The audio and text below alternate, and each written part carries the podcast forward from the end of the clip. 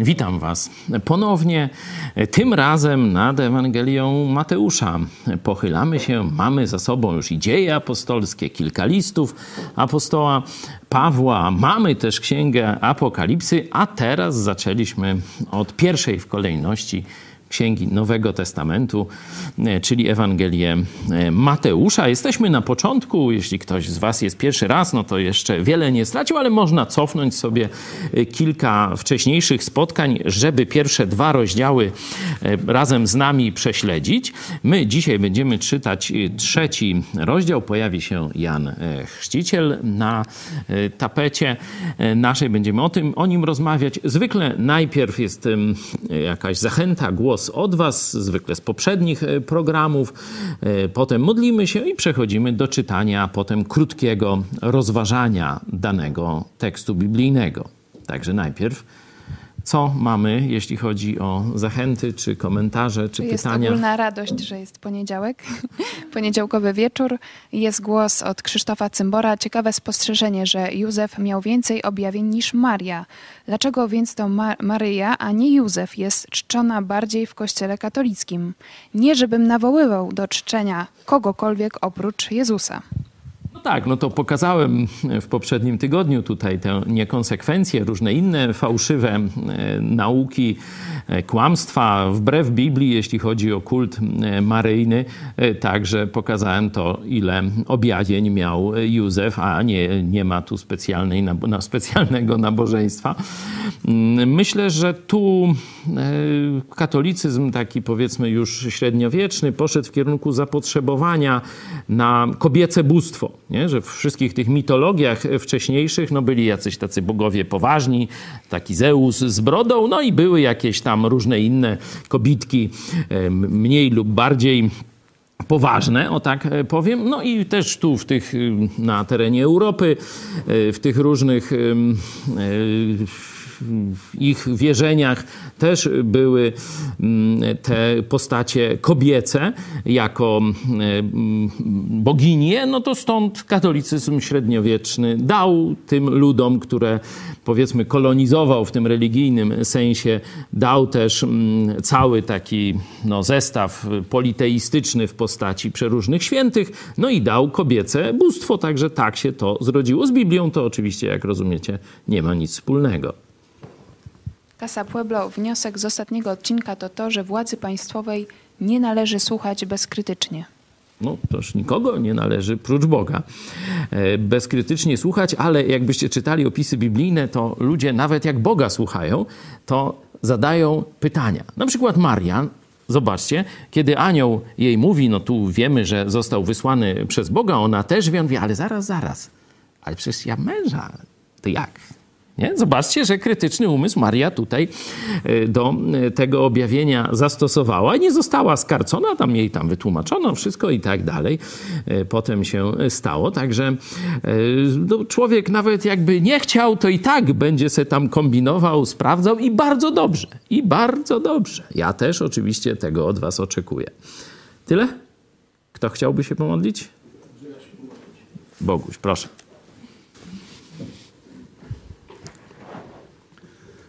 Kochany Panie, dziękujemy Ci za ten wspaniały dzień, który nam dałeś, że mogliśmy go przeżyć i pracując na Twoją chwałę. Dziękujemy Ci za ten wieczór, dziękujemy Ci za to spotkanie, że możemy spotkać się znów z naszymi braćmi, siostrami, możemy wspólnie, wspólnie rozważać Twoje słowo. Chcę Ci, Panie, przede wszystkim podziękować bardzo za Twoją ofiarę, jaką złożyłeś za nas na krzyżu Golgoty. Dzięki Twojej ofierze my dzisiaj możemy żyć w tej radości. Dzięki temu my możemy dzisiaj należeć do Twojego Kościoła i cieszyć się tymi chwilami każdego dnia. Dziękuję Ci, Panie, że to zrobiłeś, ponieważ my sami nie bylibyśmy w stanie tego zrobić i bylibyśmy skazani na wieczne potępienie. Dziękuję Ci, Panie, jeszcze raz za Twoją wspaniałą, doskonałą ofiarę i proszę Cię też o ten wieczór, żebyśmy mieli dobrze dobrze zrozumienie, dobre zrozumienie tych słów, które będą dzisiaj płynęły do nas. Proszę Cię też o naszych braci i siostr, żeby byli e, w zdrowiu, żeby, żeby się chronił przed e, niebezpieczeństwami dzisiejszego świata. Proszę Cię też o, abyś błogosławił naszym e, widzom, szczególnie tym nowym widzom, którzy jeszcze są niepewni, aby dotarło do ich serca Twoje słowo, aby stali się naszymi braćmi, byśmy mogli wspólnie chwalić Ciebie. Amen. Amen. Amen. W każdym razie przeczytaliśmy już powrót Jezusa, czyli prawdopodobnie Jezus już ma no, kilka ładnych lat, wracają do e, swojego miejsca wcześniejszego zamieszkania w Galilei, w północnym Izraelu, do e, Nazaretu. I teraz mamy pewien 23 werset e, z drugiego rozdziału. Teraz mamy pewien przeskok w czasie. Nie? To warto wiedzieć, że niekiedy mm, w narracjach biblijnych, w księgach, nie? w scenariuszu jak gdyby, pojawiają się luki czasowe. Nie? I to może być niekiedy nawet y, kilkanaście, kilkadziesiąt, dwadzieścia, trzydzieści, dwadzieścia pięć, tu gdzieś tak szacuję lat, bo za chwilę się pojawi Jezus już jako dorosły. Nie? E, trzeba pamiętać, że tak jak mówi Ewangelia Jana, nie wszystkie rzeczy z życia Jezusa zostały spisane w księgach. Nie? To jest tylko to, co jest nam potrzebne, żebyśmy właściwie odczytali misję Jezusa Chrystusa, czyli żebyśmy umieli odpowiedzieć na pytanie, po co Jezus przyszedł na ziemię i jaki to ma związek ze mną, konkretnie ze mną osobiście. Ty musisz sobie to pytanie zadać i na nie znaleźć odpowiedź. Stąd przeskakujemy w czasie do przodu i jesteśmy e, w, na pustyni w okolicach Morza Martwego. Tam właśnie wpada Jordan. E, w północnym tym wybrzeżu Morza Martwego wpada rzeka Jordan, która z północnego Izraela na południe płynie. Obok Morza Martwego znajduje się górzysta pustynia. Tam jest ta twierdza Masada. E, tam też znaleziono w niedalekiej odległości te zwoje z Qumran Jeśli ktoś by chciał tam się przenieść w tamte czasy, to rok temu akurat miałem przyjemność z małżonką być w Izraelu. Te miejsca odwiedziłem. Zrobiłem dla was, zrobiliśmy dla was reportaż z opisem tego, także trzy części tego reportażu możecie znaleźć na naszym kanale.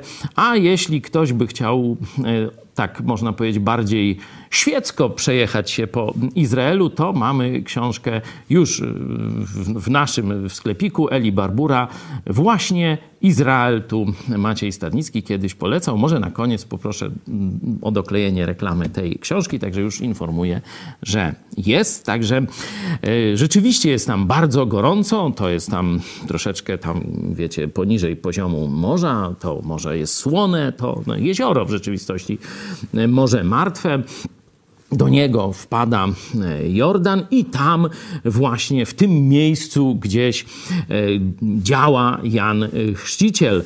E, będziemy też mieli przedstawioną jego dietę, ale o dietach dużo nie będę dzisiaj mówił, choć trochę powiem. No to jedziemy z koksem. A w owe dni przyszedł Jan Chrzciciel, karząc na pustyni judzkiej i mówiąc – Upamiętajcie się, albowiem przybliżyło się Królestwo Niebios. Albowiem ten ci to jest, o którym Izajasz prorok mówił, wypowiadając te słowa. Głos wołającego na pustyni: Gotujcie drogę pańską, prostujcie ścieżki jego. A sam Jan miał odzienie z sierści wielbłądziej i pas skórzany wokół bioder swoich, a za pokarm miał szarańczę i miód leśny. Wtedy wychodziła do niego Jerozolima oraz cała Judea i cała okolica nadjordańska. I byli chrzczeni przezeń w rzece Jordan, wyznając grzechy swoje. A gdy ujrzał wielu faryzeuszów i saduceuszów przychodzących do chrztu, rzekł do nich: Plemię żmijowe!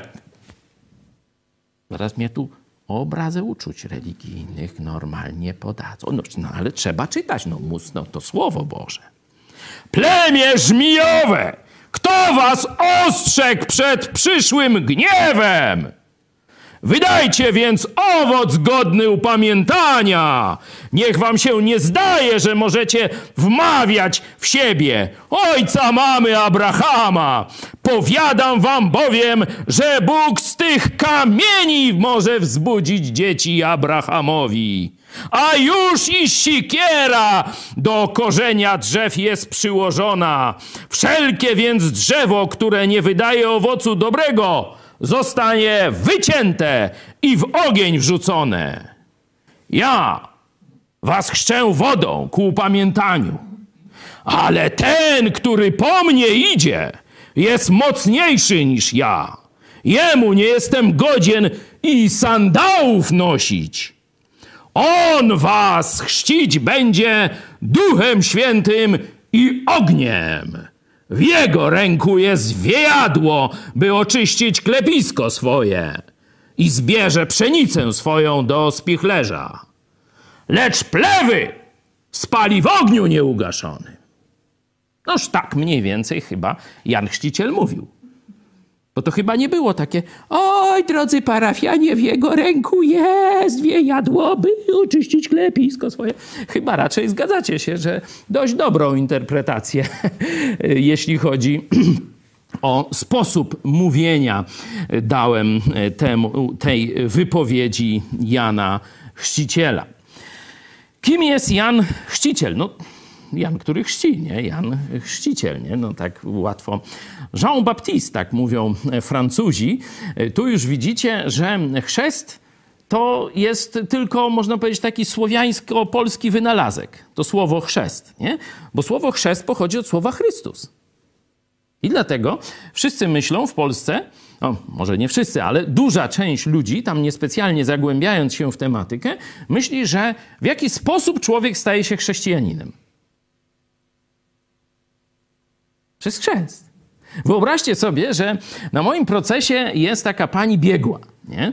szefowa religioznawstwa na najstarszym polskim uniwersytecie, Jagiellońskim. I ona nawet tego nie wie. Bo napisała, że w tym, co my reprezentujemy, dokładnie ja, ten oskarżony, to my głosimy chrzest wiary w wieku dorosłym. Nie? Czyli zobaczcie, że też ona temu złudzeniu, choć niby uczona, y, to uległa. Chrzest to jest zanurzenie. Chrzest to jest świeckie słowo. Chrzczono, tak jak dzisiaj w Polsce chrzci się benzynę, nie? Zobaczcie, niby święte słowo, a do nieświętej całkiem rzeczy użyte. Kiedyś to słowo chrzest używane było na przykład przy farbowaniu, nie? kiedy białą tkaninę chciano ufarbować, czyli zanurzyć w farbie, to nazywano, że ona została ochrzczona, czyli zanurzona. Tam miecze we krwi też przed bitwą, też właśnie, żeby zanurzyć w czymś, utożsamić, nie? Tutaj miecze to akurat ze śmiercią utożsamiano, tu płótno utożsamiano z farbą, tu z kolei jest zanurzenie w wodę. Nie? No i co, mają się z, z, z, utożsamić z wodą? A jak, jakby to była woda święcona, a to co innego? Aż to zwykła woda z Jordanu normalnie była. Nie? Czyli tu nie działa. Widać, że tu to zanurzenie w wodzie miało być symbolem. Zaraz będziemy jeszcze rozmawiać, czego symbolem i czy to jest chrzest, chrześcijański. Ja tylko pokazuję, że w języku polskim słowo chrzest jest od słowa Chrystus. A w językach związanych z Greką czy później łaciną jest to słowo baptysta właśnie, stąd nawet wyznanie chrześcijańskie to są baptyści. W moim procesie nowe wyznanie odkryli. Baptyzm syjonistyczny. Ale jak chcecie coś się pośmiać, to sobie zobaczcie zeznania. Baptyzm syjonistyczny to już takie bzdety, że tego. Ale pokazuje, że chrzest w Biblii to jest od słowa właśnie, które w języku francuskim Jan Chrzciciel, Jean Baptiste, nie? baptizo, chrzcić i tak dalej. Nie? Czyli z Chrystusem to słowo chrzcić nie ma nic wspólnego. To jest tylko późno słowiański już wynalazek, podobnie jak Kościół. Przecież w Grece Kościół to jest zbiegowisko, zgromadzenie ludzi, nie? że wywołanych i skupionych przy czymś, To może być świeckie zgromadzenie, kościelne jakiekolwiek, a w Polsce jest koś, ko, kościół. Eklezja, nie? Z greckiego, a w Polsce kościół. Z czym wam się kojarzy kościół? A jest takie słowo kasztel. Kasztel to zamek. No bo mniej więcej około X wieku przychodzi to chrześcijaństwo rzymskie do Polski. No i co? I buduje romańskie kościoły, czyli kasztele. No to nasi, ci prapradziadowie mówią, co to jest? No zamek. Nie żadna eklezja. Oni mówią, to eklezja. Jaka eklezja? Zwykły zamek, mówią, czyli kasztel. No i stąd jest słowo kościół. Nie, no ale to można by się bawić. Może pani ta z Uniwersytetu Jagiellońskiego kiedyś się doszkoli trochę w tych zagadnieniach. Daj Boże. My wracamy do pustyni judzkiej nad Morze Martwe. Mamy tego Jana Baptystę, czyli Jana Chrzciciela. No, jak on wygląda? No, na dziwaka wygląda. Nie? Zapewne jest zarośnięty, co prawda nie pisze, czy miał Gillette, czy jakieś tam Wilkerson, czy jeszcze jakieś inne. Nie, to jakoś nie, nie Wilkerson, tylko inaczej, nie? Wilkinson. W, w każdym bądź razie, pewnie taki dziad nieogolony z jakąś mm, czupryną e, poważną. No i też nawet, zobaczcie, jego strój jest opisany. Nie? Jakiejś z sierści, z sierści wielbłądziej Ktoś z was się zna, jak wyglądała tre, tre, ta tkanina z sierści wielbłądziej? Ja na wielbłądzie jechałem, oczywiście, ale on taki łysawy był, wytarty, już tam sierści dużo nie było. E, raczej nie było to przyjemne w dotyku, ta jego sierść, czyli rozumiem, że to taka jakaś włosienica była, nie? Coś jak taki wór jakiś nieprzyjemny. Zapewne nie była to wymuskana, jakaś wyszukana szata, tylko no jakieś taki wór. I do tego jeszcze miał, o i tu Jarosław Kaczyński ma problem. Jak on czyta ten fragment Biblii, to wtedy taki się pas skóry syntetycznej wokół bioder. No ale Słowo Boże, niezależnie czy se Kaczyński wydrapie, czy nie wydrapie, no mówi jasno, że miał pas skórzany. Zobaczcie, to był, jak Jezus o nim mówi, największy święty Starego Testamentu czyli najbardziej podobający się, można powiedzieć, Bogu człowiek Starego Testamentu, bo on jeszcze, on przygotowuje Mesjasza Nowego Testamentu, ale on jeszcze reprezentuje Stary Testament, nie? Stare Przymierze, nie? I Jezus jemu daje właśnie taką, można powiedzieć, laurkę, a patrz, a ma ze skóry, no bo jeszcze może na łyso ogolili wielbłąda.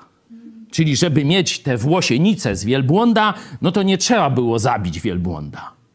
Nie? Może, nie wiem jak się robi tkaniny z wielbłąda. Czy on da się ostrzyc, czy nie da się ostrzyc na żywo, nie? Na żywca. Ale wiem, że już ze skóry pasa to się nie da zrobić, jeśli zwierzęcia się nie zabije. A zobaczcie, jest to podkreślone, że on miał właśnie ten antyfuterkowy, e, że tak powiem, pasek. Hmm? No, zobaczcie, takie ciekawostki w Biblii też są. No, trzeba czytać z uwagą i się widzi. No, a teraz dieta!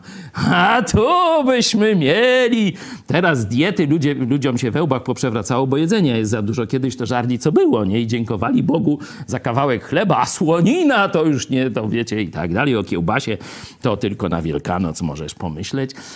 Teraz się w poprzewracało, no to se diety e, przeróżne robią. No on też oczywiście mógł jeść co chciał, szynkę, nie szynkę, ale wybrał sobie takie skwarki, jak to, czy taka, jakby to szarańcza, no tak wiecie, może sobie prażył ją, chipsy z szarańczy, nie? chipsy z szarańczy, nie? Taki wyszukane niego i miodzik leśny. Nie? No oczywiście sobie tam e, dworujemy, ale widzimy, że w jego diecie była dieta zwierzęca. Co prawda te zwierzęta, no ale no tak czy siak zwierzęta. No, no, no chyba nikt ktoś nie zaprzeczy, że szarańcza to zwierzę. Chociaż jadł pewnie martwe, no ale dalej zwierzę jadł, nie? Czyli było tam e, trochę białka, czy dużo dosyć białka, trochę tłuszczu, bo chyba szarańcza to, to nie ma dużo słoniny, nie? Jak to tam jest? Ktoś jadł szarańczę?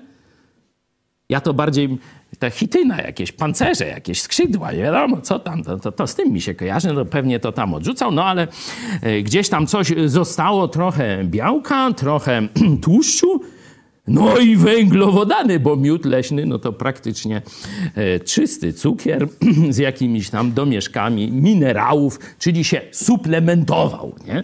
E, I tu nie wiem, jaka firma mu dostarczała suplementy, ale na pewno jadł, widzicie, białko, tłuszcz i węglowodany, no pod, plus tam jakieś minerały, e, witaminy i tak dalej. Czyli podstawowa dieta, nie ma co tu kombinować. No ten wzór, jak ktoś chce, no to ma tu dietę, nie muszowo tam chyba chyba już z tych szarańczy no, można zrezygnować, no może jakoś tam to białko i tłuszcz z czego innego, no ale ewidentnie mamy. I tutaj mamy opis zarówno jego odzienia nieekologicznego, jak i strasznej diety, bo on węglowodany jadł. Albo ktoś powie białko jadł i to zwierzęce. No to zależy kto ma jakie odchył, no to taki, taki będzie miał tutaj, że tak powiem, zgryz. Nie? No bo on jadł po prostu wszystko. Akurat w górach, wiecie, tam y, nawet osioł by się nie pożywił, bo tam już nic nie rośnie, nie? Tu sól Morza Czarnego, rybki nie złapiesz. Tu, y, wy, wy, wiecie, 40 stopni upał przez większość część roku, tam gdzieś tylko jakieś doliny, no to trochę tam rośliny, jakieś źródła y, w tych górach, także on rzeczywiście nie miał dużego wyboru. On to jadł, no tak całe życie na tej diecie przeszedł, ale przypominam, Wcale nie musimy być teraz dziadami z długimi brodami, z wielkimi czuprynami, chodzić z pasem z jakiejś skóry i w odzieniu wielbłądzim wcinać szarańcze i zagryzać miodem leśnym. Bo to jest właśnie przykład opisu, a nie nakazu dla nas. Gdyby było, każdy chrześcijanin musi jeść szarańcze trzy razy dziennie i zagryzać miodem leśnym a to by był nakaz. I wtedy to, kto by chciał być posłuszny e, Bogu, no to by taki nakaz powinien realizować. Ale takiego nakazu nie ma.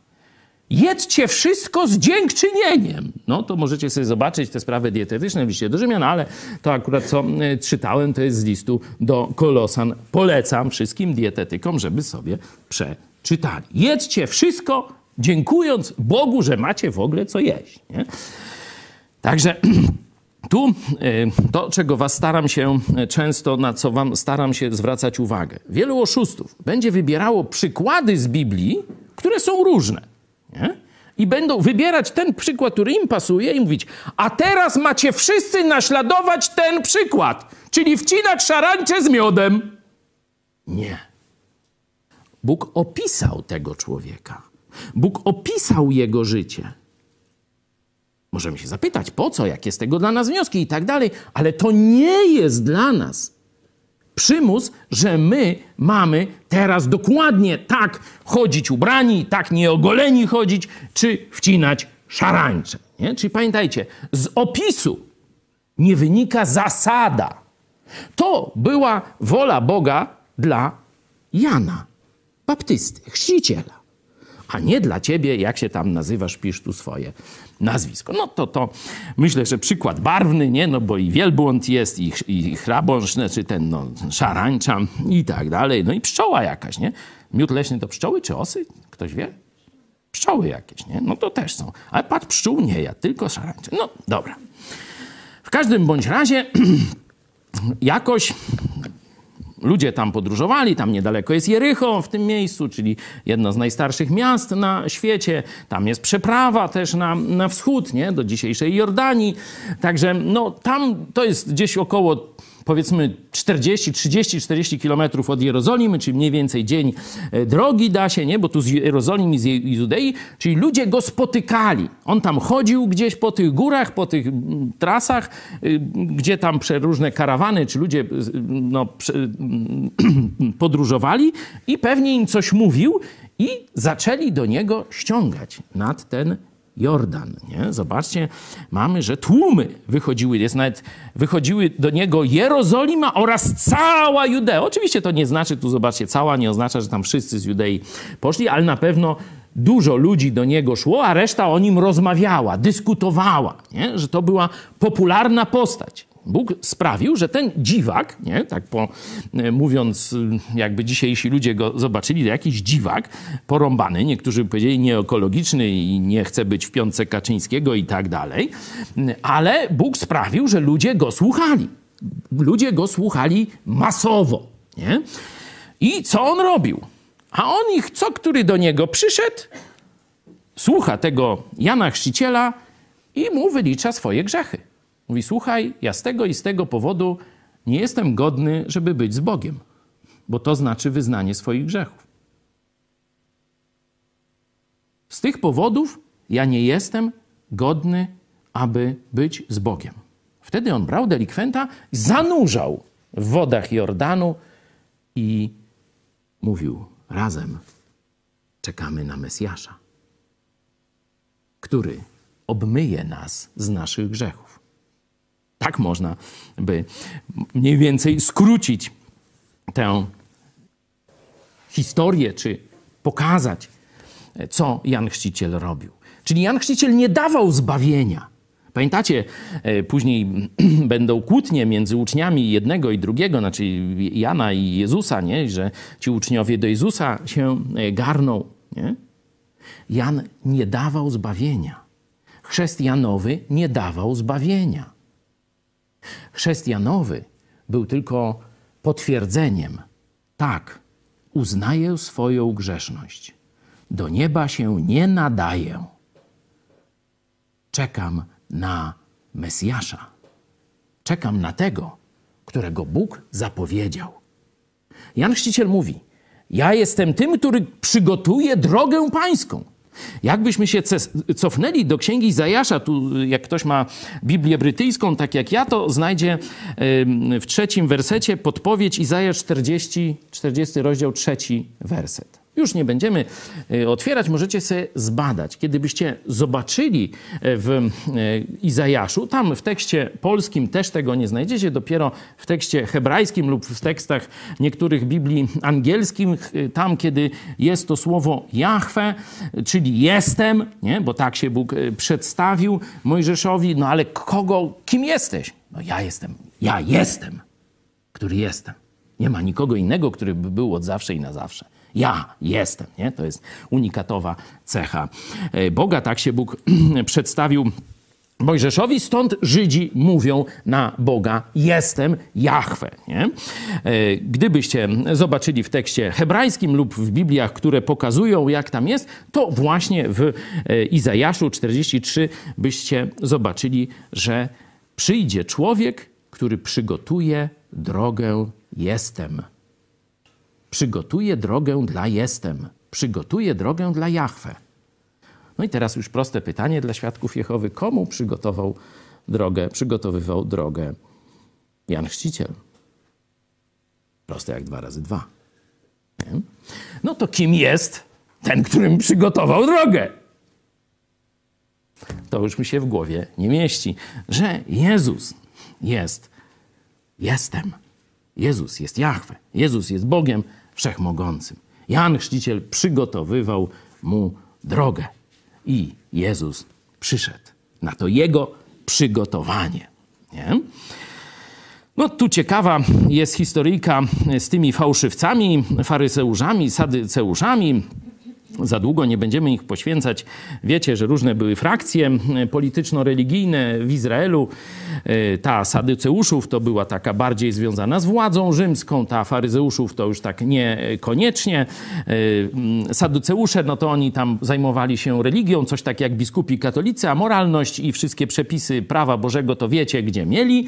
E, a ci faryzeusze, no to oni tak na poważnie traktowali, co prawda na zewnątrz, ale jednak tam dużo bardziej przestrzegali tych różnych nakazów. Różnili się, co apostoł Paweł też wykorzystał, że na przykład faryzeusze wierzyli w zmartwychwstanie, saduceusze nie, o mało się tam nie pozabijali w tym sądzie, jak go tam e, próbowali sądzić, ale to już z dziejów apostolskich pamiętacie te e, wszystkie sprawy. W każdym razie tutaj mm, Jan Chrzciciel mówi plemię żmijowe. To już w czasie czytania pokazałem. Zobaczcie, mówi się, że język Biblii to jest język taki pitu-pitu. Taki grzeczny, żeby nikogo nie urazić, żeby nikomu e, tam e, nie poszło w pięty i tak dalej. To jest absolutna bzdura. Język Biblii jest ostry. Język Biblii ma poruszyć. Język Biblii ma wstrząsnąć. I tak samo ma być, jeśli chodzi o chrześcijańskie kazanie, czyli zwiastowanie, nauczanie i tak dalej, i tak dalej. No tu macie tego jasny przykład. Plemię żmijowe i mówi, nie wystarczy tylko wmawiać sobie, że jest się kimś. Bo oni mówili, jesteśmy dziećmi Abrahama, nic nam nie grozi i tak dalej, i tak dalej. Mamy Abrahama i tak dalej. Mówi, jeśli chcecie, żeby Bóg wam pomógł, to najpierw musicie się prawdziwie nawrócić. A prawdziwa zmiana to będzie nie tylko deklaracja paszczą, ale zmiana w sercu, która da inne postępowanie. Nie? Prawdziwe nawrócenie to jest zmiana kierunku życia. To jest najpierw, bo najpierw się w myśli to dzieje, to jest metanoja, nawrócenie, a potem zmiana ze zmienionego umysłu musi wyjść zmienione działanie. To tak jakby w komputerze zmienić procesor i dyski. No tuż od razu co innego się pojawi na ekranie, nie? No boż właśnie nawrócenie komputera nastąpiło. Metanoja, metadysku czy metaprocesora, no. Zmiana, nie? Czyli będzie zaraz tu grafika się świetna pojawi. Był czarno-biały, teraz kolorowy. Gra i buczy, bo może dźwięku nie miał, karty dźwiękowej czy coś, a teraz funkcjonuje. Na tym polega także i później chrześcijańskie nawrócenie, chociaż tutaj. Um, Jan Chrzciciel jeszcze nie mówi o chrześcijańskim nawróceniu. Najciekawsze teologicznie e, to, co się e, znajduje w tym tekście, to jest od 10 do 12 wersetu. Już siekiera do korzenia drzew jest przyłożona. Zobaczcie, że dla Jana Chrzciciela już rozpoczął się czas ostateczny. Pokazywałem wam kiedyś z Piotra, że apostoł Piotr mówi, że przyjście Jezusa to już było rozpoczęcie czasu ostatecznego. My już czekamy na ostatni akord, czyli drugie przyjście Jezusa. Jan Chrzciciel już to widział. Mówi, to już koniec. To już teraz jest blisko. Siekiera przyłożona.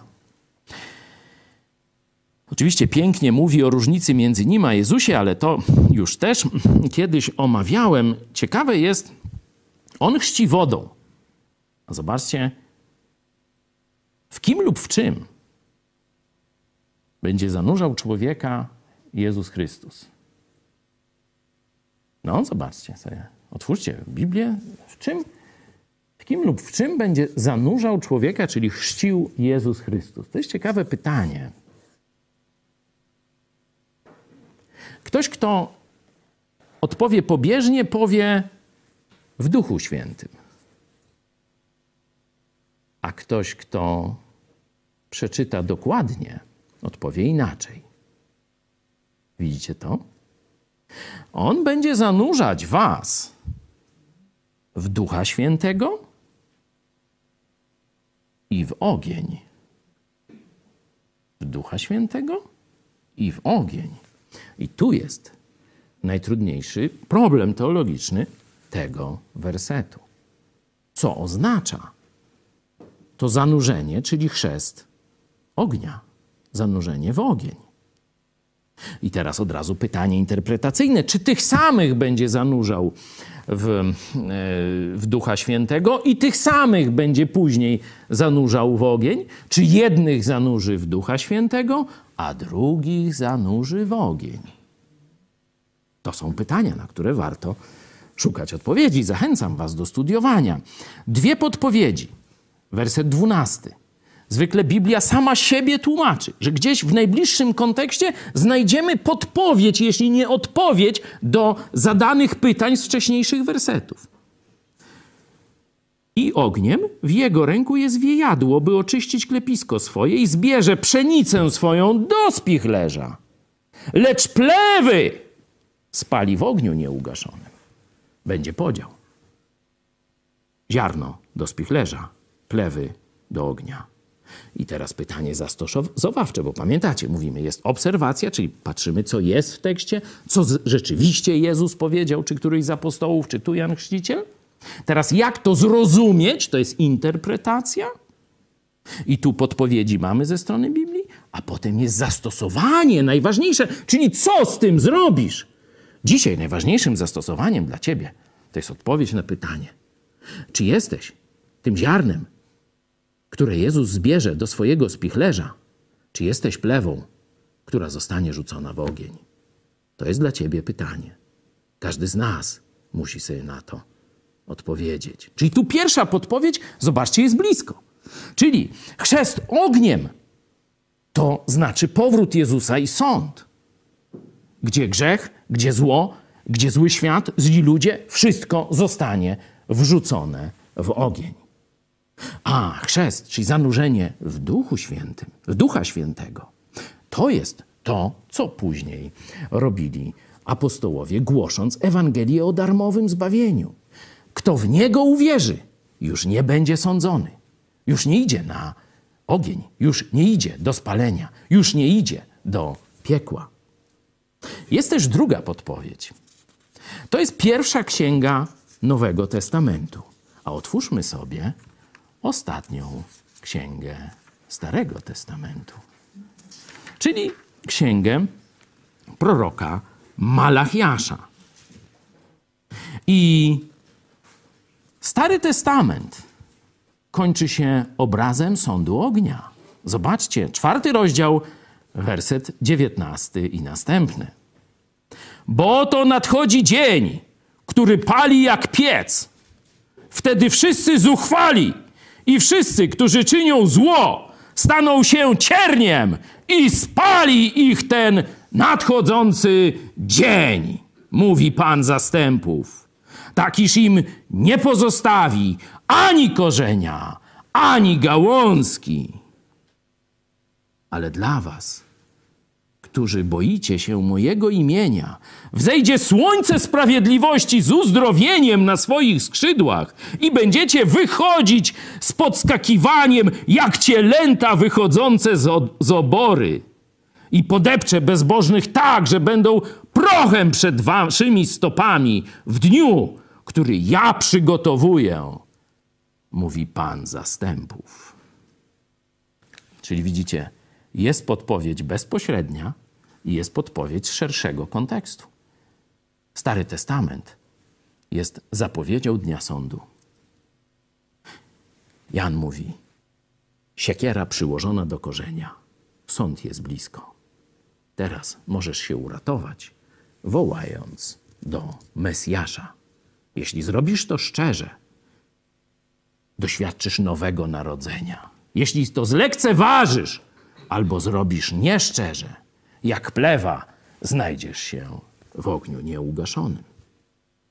No, takie mniej więcej gadki toczyły się wtedy nad Jordanem. Przypomniałem je, mam nadzieję, że są dla Was również dziś aktualne. Będziemy się żegnać. Ja na koniec się krótko pomodlę. Ojcze kochany, dziękujemy Ci za to, że tak nas ukochałeś, że posłałeś swego jednorodzonego Syna, aby umarł za nas na krzyżu Golgoty. Odrzucony, wzgardzony, opluty, tam cierpiał za nasze grzechy. Tam cierpiał za nasz bunt przeciwko Tobie. Dziękujemy Ci, że to nie myśmy musieli umierać za nasze grzechy.